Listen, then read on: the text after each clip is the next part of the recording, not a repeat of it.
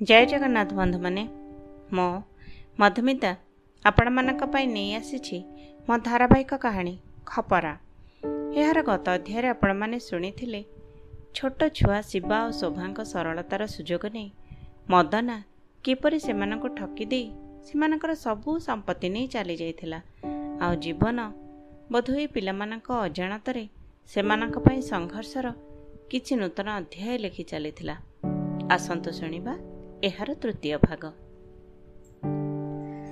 ସକାଳୁ ସକାଳୁ ବାହାରିଲା ଶିବା ଆମ୍ବ ତୋଟା ପାଖକୁ। କିଛି ଆମ୍ବ ତୋଳି ଆଣିଲେ ଦୁଇ ଚାରି ଦିନ ତାକୁ ଚାଖି ଖାଇବାଟା ତ ହେଇପାରିବ। ଶୋଭା ଛୋଟ ଛୁଆଟା ପନିକି ଧରି କାଟିବା ତା ହାତରେ ହେଉନି। ହାତ କଟି ଯାଉଛି। ଶିବାର ହାତ ମଧ୍ୟ ଥରେ ଦୁଇଥର କଟିଗଲାଣି। ତାକୁ ସାହାଯ୍ୟ କରିବା ସମୟରେ ସେଇଥିପାଇଁ ତ ତାର ଆମ୍ବ କଥା ମନେ ପଡ଼ିଲା। ଜେଜି ପାଇଁ କେବଳ ଯାଉ ଟିକେ ଯାହା ରୋଷେଇ ହେଉଛି ଆଉ କିଛି ସେ ଖାଇପାରୁନି। ପିଲା ଦି ଜଣ ଟେକା ଟେକି କରି ଦିନକୁ ଥରେ ତାକୁ ପାଇଖାନା ନେଇଯାଉଛନ୍ତି ପ୍ରଥମ ଦିନ ଶୋଭା ବାନ୍ତି କରି ପକେଇଥିଲା। ବଡ଼ ଲୋକଟିକୁ ଶୌଚ କାମରେ ସାହାଯ୍ୟ କରିବା କ'ଣ ଏତେ ସହଜ କଥା? ଆଉ ଜେଜିର ଏଇ ସେବାଟି କରିବା ପାଇଁ ତ ସିଏ ଶିବାର ସାହାଯ୍ୟ ନେଇନଥାନ୍ତା ନା? ଶିବା ତା କଷ୍ଟକୁ ବୁଝୁଥିଲା।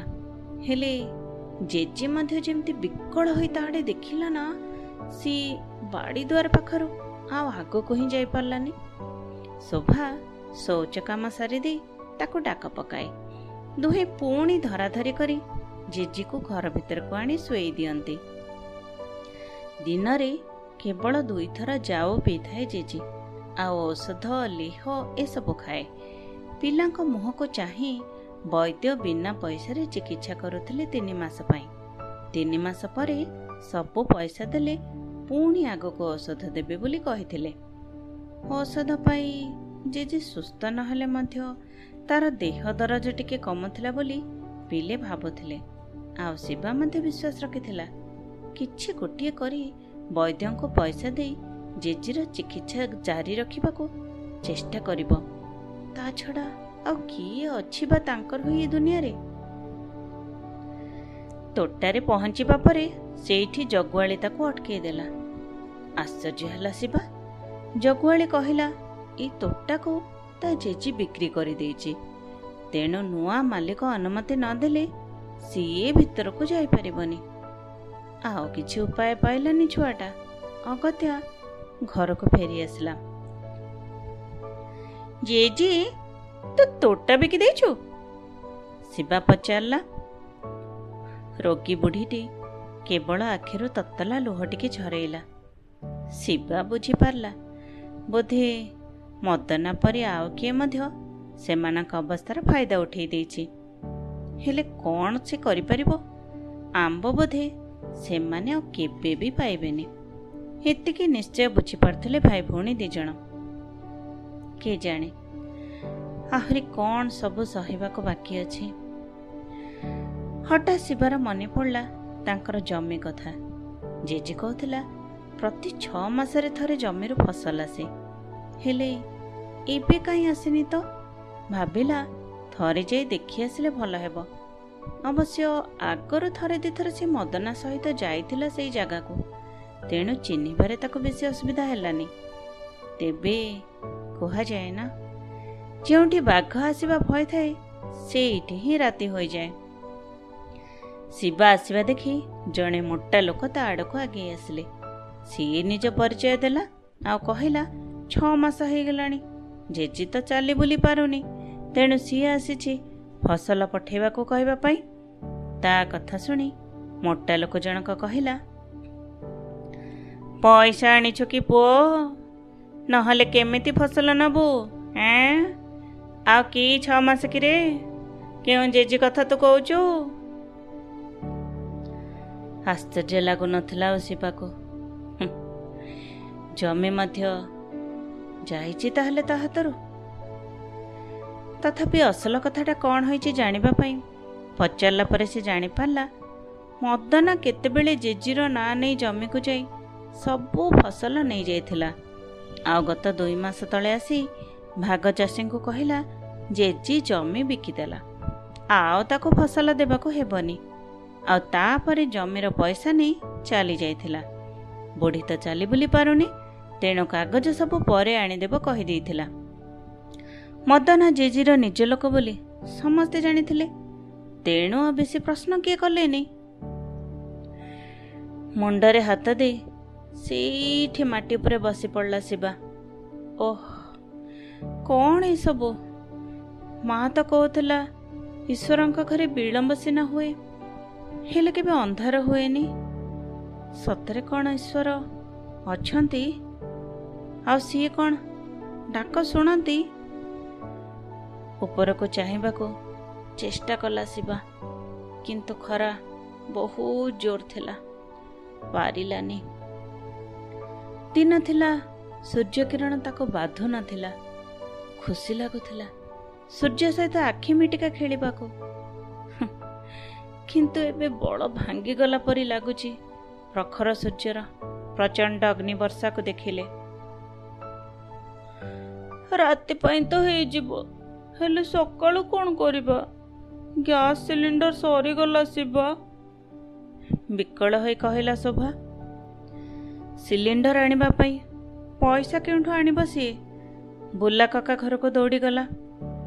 ସିଏ ଶିଖେଇଥିଲେ ଯଦି ଗ୍ୟାସ୍ ସିଲିଣ୍ଡର ଆଣିପାରିବନି ତାହେଲେ ବାରିରେ ଅପାଙ୍କ୍ତ ହୋଇ ପଡ଼ିଥିବା ପୁରୁଣା ମାଟି ଚୁଲାରେ କୋଇଲା କି କାଠ ଦେଇ ରୋଷେଇ କରିବାକୁ ପଡ଼ିବ।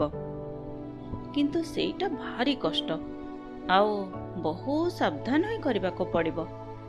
କିନ୍ତୁ କ'ଣ ବା କରାଯାଇପାରେ? ଆଉ କିଛି ଉପାୟ ବି ତ ନାହିଁ। ଦିନଟିଏ ପାଇଁ କାଠ ନେଇ ଆସି ଶୋଭା ଚୁଲି ଲଗେଇବା ଶିଖିଲା। ଆଉ ଶିବା ବାହାରିଲା କିଛି କାଠ ଆଉ କିଛି ଖାଦ୍ୟ ପଦାର୍ଥ ଯୋଗାଡ଼ କରିବା ପାଇଁ। ଚାଉଳ ସିନା ଆଉ କିଛି ଦିନ ଯିବ ହେଲେ ଅନ୍ୟ ଜିନିଷ ବି ତ ଆବଶ୍ୟକ ନା? କିନ୍ତୁ ଗାଁରେ ସମସ୍ତେ ଏମାନଙ୍କ କଥା ଜାଣିଥିଲେ। କିନ୍ତୁ କେତେ ଦିନ ବା କିଏ ସାହାଯ୍ୟ କରନ୍ତେ?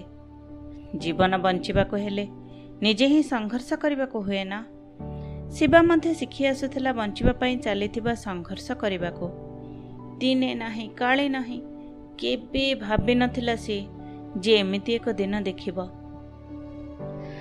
ମନ୍ଦିର ବେଢ଼ାରେ ଯାଇ ଠିଆ ହୋଇ ଆଖିରୁ ଲୁହ ପୋଛୁଥିବା ବେଳେ ଜଣେ ମହିଳା ପୂଜା ସାରି ଆସୁଥିଲେ। ଆଉ ତାକୁ ପ୍ରସାଦ ସ୍ୱରୂପ କଦଳୀ ଦୁଇଟି ଫାଳେ ନଡ଼ିଆ ଦେଲେ। ଶିବା ଖୁସି ହୋଇ ଘରକୁ ନେଇ ଆସିଲା। ଶୋଭାକୁ ଗୋଟିଏ କଦଳୀ ଦେଇ ନିଜେ ଆଉ ଗୋଟିଏ ଖାଇଲା। ବିଚାରୀ ଜେଜି ତାକୁ ସେତକ ମଧ୍ୟ ଖାଇବାକୁ ମନା। କଦଳୀ ଖାଇ ଶୋଭା ଉଠି ଚାଲିଗଲା ବେଳେ ଶିବା ଦେଖିଲା ତା ପାଦରେ କାଦୁଅ ଲାଗି ଶୁଖିଯାଇଛି ବାଡ଼ିରେ ଚୁଲା ପାଖରେ ବୋଧେ ତା ପାଦରେ ଏମିତି କାଦୁଅ ଲାଗିଛି?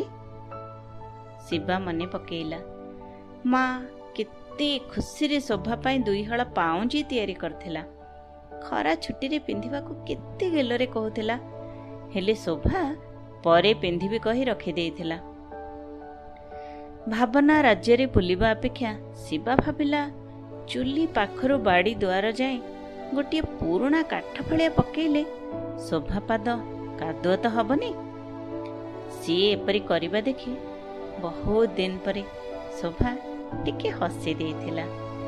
ଆଉ ତାର ସେଇ ହସ ଟିକକ ଦେଖି ଶିବାର ମନ କୁଣ୍ଢେ ମୋଟ ହୋଇଯାଇଥିଲା। ଯଥା ସମ୍ଭବ ଶୋଭାର ଯତ୍ନ ନେବାକୁ ସିଏ ମନେ ମନେ ପ୍ରତିଜ୍ଞା କଲା। କ'ଣ କରିବ କିନ୍ତୁ ଛୋଟ ପିଲାଟି? ମନ୍ଦିର ପାଖକୁ ଯାଇ ପୁଣି ସେଇଠି ଠିଆ ହେଲା। ମନ୍ଦିରର ପୂଜାରୀ ତାକୁ ଦେଖି ପାଖକୁ ଡାକି ପଚାରିଲେ ଆଉ ସିଏ କାମ ଖୋଜୁଥିବା ଦେଖି ତାକୁ ମନ୍ଦିରର ହତା ଆଉ ଠାକୁର ବାସନ ସଫା କରିବାକୁ କହିଲେ। କିଛି ପାରିଶ୍ରମିକ ମଧ୍ୟ ଦେଲେ। ପ୍ରଥମ ଥର ହାତକୁ ପଇସା ଆସିଥିଲା। ଶିବା ଏଥର ଜାଣିସାରିଥିଲା ଯେ ତାକୁ ଅର୍ଥ ଉପାର୍ଜନ କରିବାକୁ ହେଲେ ଶାରୀରିକ ପରିଶ୍ରମ କରିବାକୁ ହେବ। ତେଣୁ ସେହି ମନ୍ଦିର ସହିତ ସେ ପାଖରେ ଗୋଟେ ହୋଟେଲରେ ମଧ୍ୟ କାମ କରିବାକୁ ଆରମ୍ଭ କଲା। ଶୋଭା ସବୁବେଳେ କୁହେ ତା ପାଇଁ ମଧ୍ୟ କିଛି କାମ ଖୋଜି ଦେବାକୁ। ସିଏ ମଧ୍ୟ କିଛି ରୋଜଗାର କରିବ। କିନ୍ତୁ ଏ କିଛି ଦିନ ହେବ ଶିବା ଲକ୍ଷ୍ୟ କରୁଥିଲା। ଶୋଭା ନିଜ ପିନ୍ଧା ଜାମା ତଳ ପାଖରେ ଆଉ ଅଣ୍ଟା ଉପର ଭାଗ କାଖ ତଳ ଅଂଶରେ ଜେଜିର ଶାଢ଼ୀ କାଟି କୁଞ୍ଚ ପରି କିଛି ଲଗେଇ ଦେଉଛି। ଆଉ ଫ୍ରକ୍ ସବୁ ମଧ୍ୟ ଦେହ ପାଖରେ ଢିଲା ହୋଇ ଆଗରୁ ଆଣ୍ଠୁ ଉପର ଯାଇ ହେଉଥିଲା ବେଳେ ଏମିତି କରିବାରୁ ଟିକେ ତଳକୁ ଆସିପାରିଛି।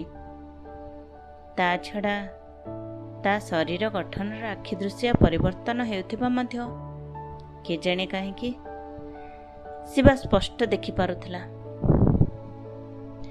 କାହାଣୀଟି ଆଗକୁ କି ମୋଡ଼ ଦେଇ ଗତି କରୁଛି ତାହା ଜାଣିବା ପାଇଁ ଶୁଣନ୍ତୁ ଏହାର ପରବର୍ତ୍ତୀ ଅଧ୍ୟାୟ। ଧନ୍ୟବାଦ। ଜୟ ଜଗନ୍ନାଥ।